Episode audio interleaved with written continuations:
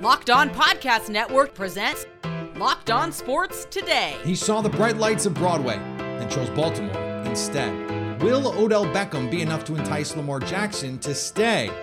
Also, Jon Rahm owned Augusta on Sunday, and are the Suns the favorites in a jumbled West? I'm Peter Bukowski, starting your day with the can't miss stories and biggest debates in sports. You're locked on sports today.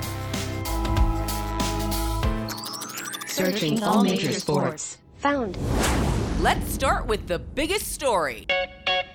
This episode is brought to you by FanDuel Sportsbook, official sportsbook of Locked On. Make every moment more. Visit fanduel.com slash locked on today to get started.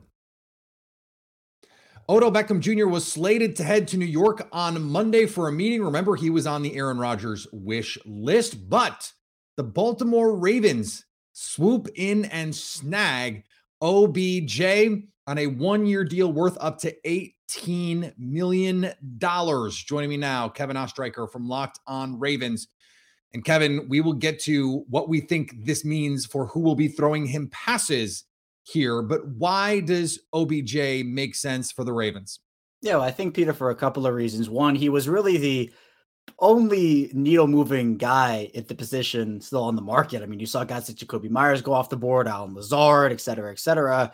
If it wasn't Odell in free agency, it was bringing back Demarcus Robinson. There weren't a lot of options. Odell seemed to be, and he was the best free agent at that position left. If it wasn't Odell, maybe it was a trade for DeAndre Hopkins or maybe a trade for Courtland Sutton. But a lot of this, I think, you know, it's always about Lamar here in Baltimore, which we're going to get to in a second. But I think this has to do with the Ravens going out there and finally spending money, big money, at the wide receiver position. I don't think a lot of people thought Odell would get his asking price and then some. You know, he was up to 20, then down to 15. This is an up to $18 million deal where it's 15 million in guarantees. So they're going to have to figure out how that money works contract wise. But Odell is someone soon to be 31 years old.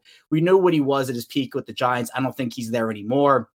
But he can be a low end wide receiver one for this team, slotting in next to Rashod Bateman, Devin Duvernay, also newly signed Nelson Agholor, and an offense that also includes Mark Andrews, J.K. Dobbins, Gus Edwards, and hopefully Lamar I think that offense is very well rounded and well balanced. And I think with Todd Monken now at the helm, as opposed to Greg Roman, who, by the way, spoke very highly of Odell, his introductory pre or just press conference, introductory press conference, because he and Odell teamed up in Cleveland.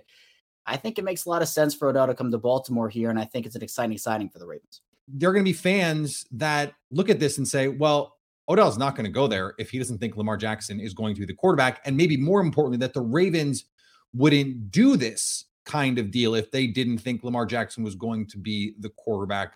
How do you respond to that thought process?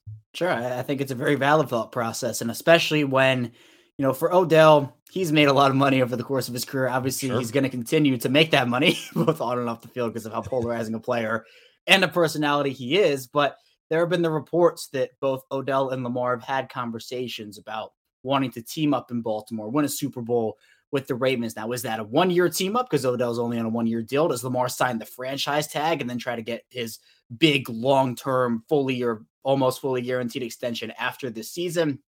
I don't know how it would necessarily work, but for a team that, again, needs a lot of targets soaked up at that position, as you talked about. And in Nelson Agholor and Odell Beckham added 16 years of combined NFL experience. The other six players on the Ravens roster entering free agency had 22 combined. So they needed those veterans. Odell definitely is someone who can rub off on guys like Rashod Bateman and Devin Duvernay. But the Lamar factor in this is the big question. You mentioned it. Would Odell sign with the Ravens if Lamar wasn't at least a part of that puzzle, at least for 2023? I think this is a very positive sign. I'm not saying it's the be all end all in mm. the Lamar Jackson situation. I still think a lot of it has to do with the money, but I think this is a definite step in the right direction for Lamar, at least coming back to Baltimore for 2023 what do you think reasonable expectations are if Odell Beckham can stay healthy? And, and let's, in fact, let's even set that aside because that's part of the reasonable expectation here. So, what is a reasonable expectation for what we will see for Odell Beckham Jr. in Baltimore this season? Well, I definitely think with the switch over from Greg Roman and Todd Monken, this is going to be a more pass oriented team. I don't think they're going to throw the ball 50 times a game, become super pass heavy all of a sudden. I think we're still going to see the Ravens rely on the ground game in a lot of instances. But this mm-hmm. isn't an offense anymore, at least I believe it won't be, where we're going to see receivers get four targets a game, two catches for 25 yards. Odell's someone who makes magic with the ball in his hands. We, we know that based off what we've seen from him over the course of his career. Obviously, health, age, definite real concerns. I'm not trying to dismiss those. But in this offense, if it is more pass oriented, I could see Odell catching maybe 70, 75 passes, potentially looking at maybe 750, 800 yards, maybe 900, maybe a thousand. You know, Marquise Brown just in this offense a couple years ago had a thousand yards. So did Mark Andrews. I think for Odell, he has a lot of potential in this Ravens offense. I think people want to see Lamar with a guy like Odell. They want to see Lamar in a Todd Monken led offense that's not Greg Roman. I think we're in we're at least taking steps to get there, but obviously it all hinges on Lamar. Stay up to date on the Baltimore Ravens by subscribing to Locked On Sports today and Locked On Ravens on YouTube or wherever you get podcasts. Thanks for making Locked On Sports today your first listen. Coming up, it was a dominant Sunday at Augusta for Jon Rahm. Before we get to that, Rudy Gobert went down swinging. We kid. But there was drama with the T Wolves. We are ready for the NBA playoffs, and there's no better place to get in on the action than FanDuel, America's number one sports book. That's because right now, FanDuel is giving new customers a no sweat first bet up to $1,000. That's up to $1,000 back in bonus bets if your first bet doesn't win. Just go to fanduel.com slash locked on and sign up today to claim your no sweat first bet. Then you can wager on everything from the money line to point spreads to which team will be winning the NBA championship. Or you can look to the diamond, where the Arizona Diamondbacks have their ace on the mound against the Milwaukee Brewers. FanDuel has the odds of the D backs winning at home minus 146 on an app that's safe, secure, and super easy to use. So don't miss your shot at a no sweat first bet up to $1,000 when you go to FanDuel today. Just go to fanduel.com slash locked on to sign up. Make every moment more with FanDuel. Now, here's what you need to be locked on today. Rudy Gobert was sent home for swinging at Minnesota Timberwolves teammate Kyle Anderson during the T Wolves win on Sunday. In a game that was an absolute microcosm of this Timberwolves season, the Minnesota Timberwolves held on to beat the New Orleans Pelicans and secured the number eight seed in the Western Conference. The number eight in the play in will start the play in on the road at the Los Angeles Lakers on Tuesday night. I'm Ben Beecken, host of the Locked On Wolves podcast. Rudy Gobert was sent home at halftime. The Timberwolves trailed by eight at halftime. Anthony Edwards was two of 10 shooting at halftime. Jaden McDaniels injured his hand and was out of the game prior to halftime things were completely falling apart at the seams. But yet, the Wolves were only down by eight. They played a really strong third quarter. Anthony Edwards came to life. Karl-Anthony Towns had an extremely strong stretch. And down the stretch, it was all about Ant and Cat. They held on despite the Pelicans pushing back. Taurean Prince was great. Anthony Edwards, very good defensively on Brandon Ingram in the absence of Jaden McDaniels.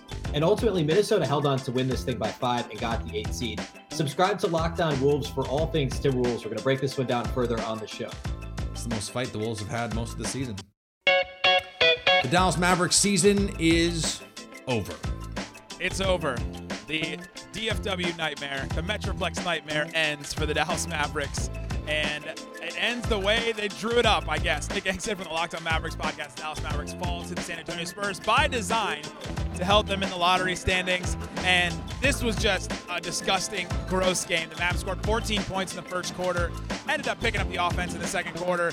Jaden Hardy was great in this game uh, scored a bunch of points. Theo Pinson, the first triple double by a Maverick, not named Luka Doncic since 2019, which is just a weird stat that will go down in the history books as a weird thing that happened on this day. But this is all about the lottery standings and basically a culmination, a manifestation of how bad this Dallas Mavericks team has been since that game-winning shot against the Lakers a couple weeks ago. They've only had two wins since then. It's just been just a weird ending of a season, a miserable end of the season, and the Dallas Mavericks go into the offseason now with a million questions to answer and not a lot of answers at this point.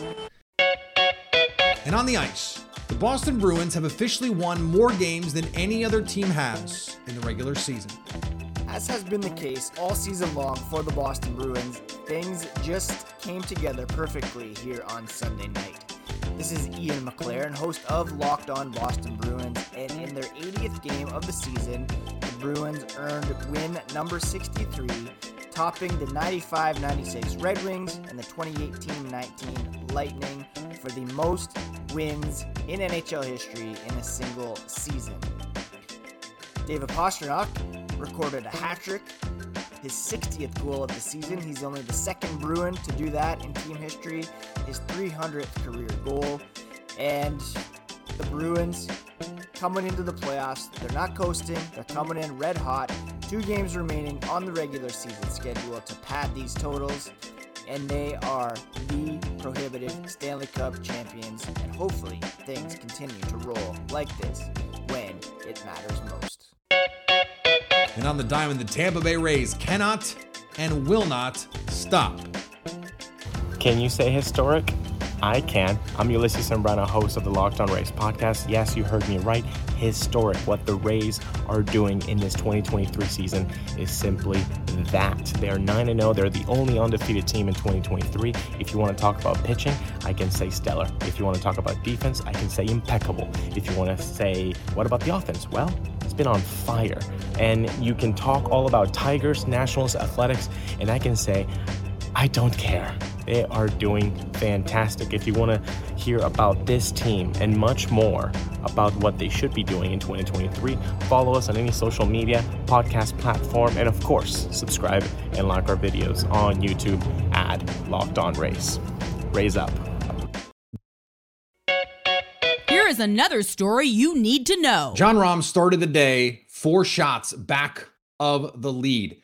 30 holes later, thanks to a weather delay, he finished the 2023 Masters tournament with a four shot lead, chasing down and then cruising past LIV golfer Brooks Koepka. We're going to get to the, the LIV golf of it all in a second. Josh Neighbors from Locked On Big 12, our resident golf analyst, joins me now. And, and Josh, what, what did Jon Rahm do that the rest of the field couldn't on what was a, a really fun Sunday afternoon?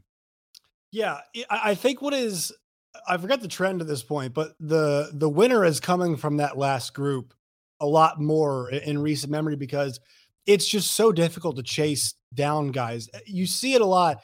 The amount of risks people are taking, some of them do pay off, but to go from big risk, big crowd reaction, kind of big energy dump to all right, I have to get back to being consistent is extremely challenging on this course. That's why Gary Woodland had some fun today. You know, Patrick Cantlay had some fun today. Sure. And look where the guys ended up. I mean, they, they ended up, I think, at both three under. And so no matter where the surge was, like Phil's really the only guy who went out there and just absolutely, you know, kind of beat the course down a bit. I mean, his I think it was his best final round he's ever had. That's that's the challenge. And I thought Rahm was fant he was so consistent today.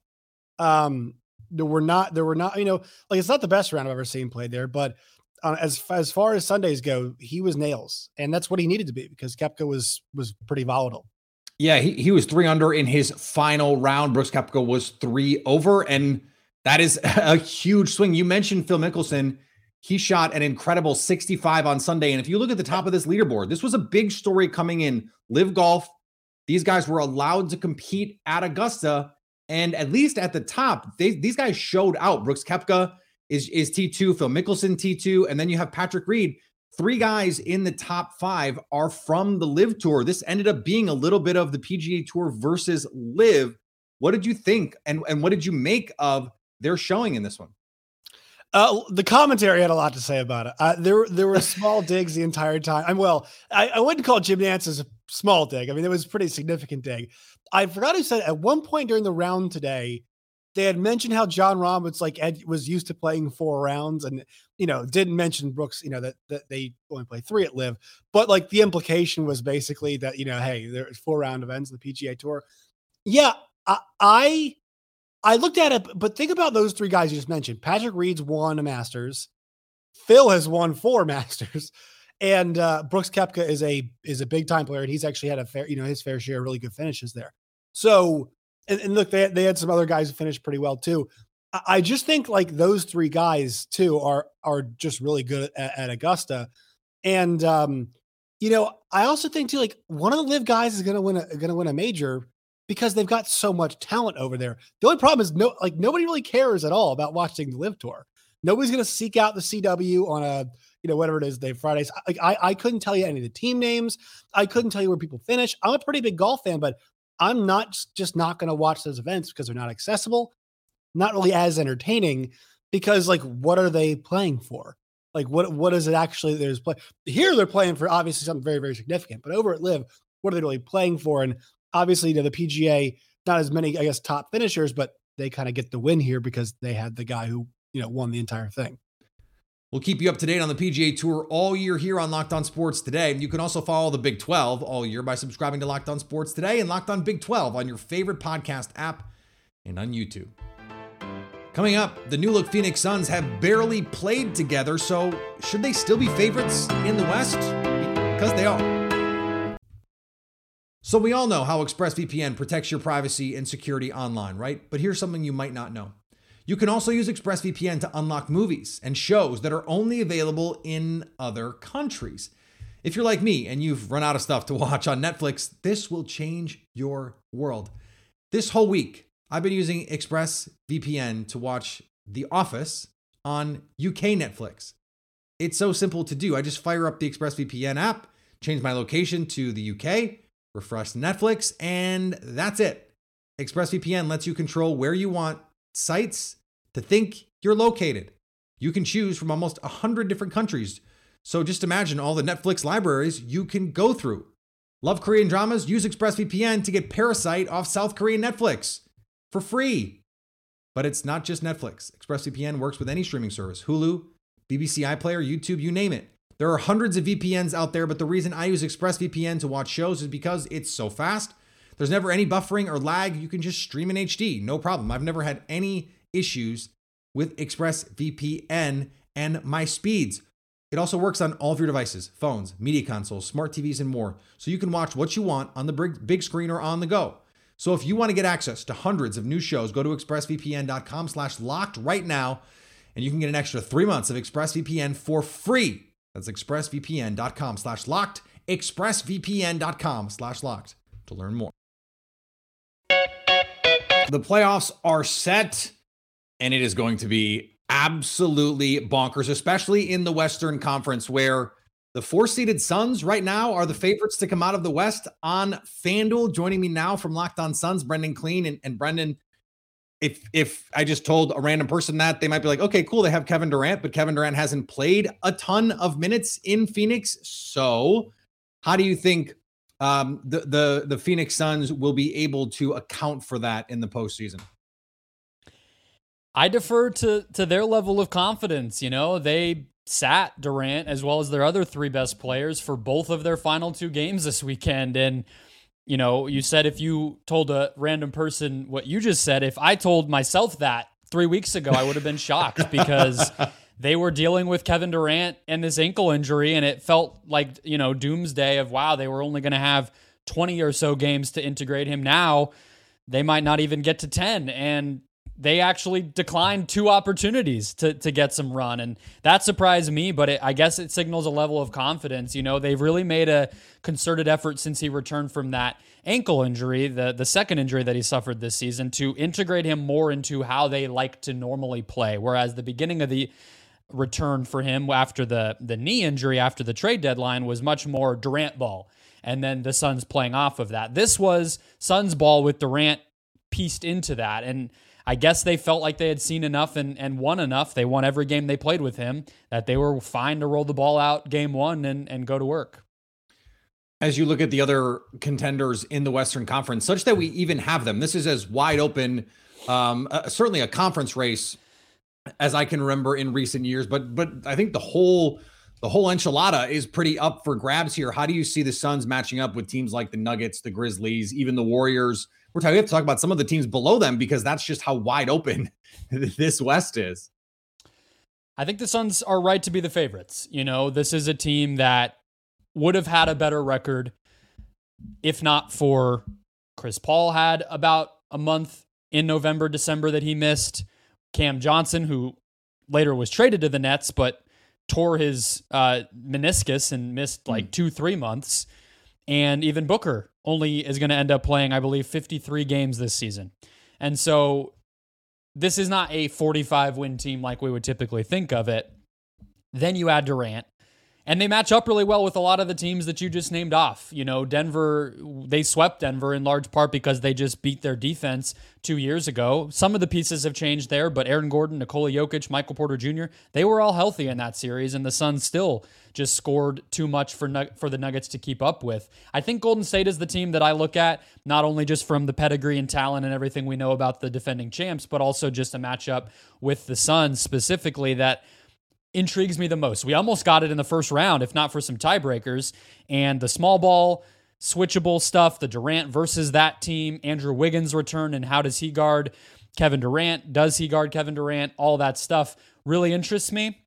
Unfortunately, that would have to be a conference finals type of matchup with multiple upsets to even get there because of the way that the seating broke down. Stay up to date on the NBA all year, and especially the Suns, with Locked On Sports Today and Locked On Suns on YouTube and wherever you get podcasts. And finally, Double A Baseball saw an absolutely bonkers game on Sunday. The Chattanooga Lookouts were no hit by the Rocket City Trash Pandas. By the way, I did not make that name up. They are the Rocket City Trash Pandas. The Lookouts were no hit and won with a 3 0 lead and two outs, but the bases loaded. The Trash Pandas proceeded to walk in a run and then allow three runs on a dropped fly ball. They hit the next three batters. And then a wild pitch set the score at seven to three. Rocket City did score two in the bottom of the inning, but not enough to come back and save the win. I, that is absolutely bonkers, but at least Trash Pandas is an S tier name, so they have that going for them. I'm speechless by this story. I absolutely am obsessed with it. Thanks for making Locked On Sports today your first listen. Now go find your favorite team's Locked On podcast and make them your second listen. Coming up tomorrow, who will win the NBA title? So at least until tomorrow, stay locked on sports today.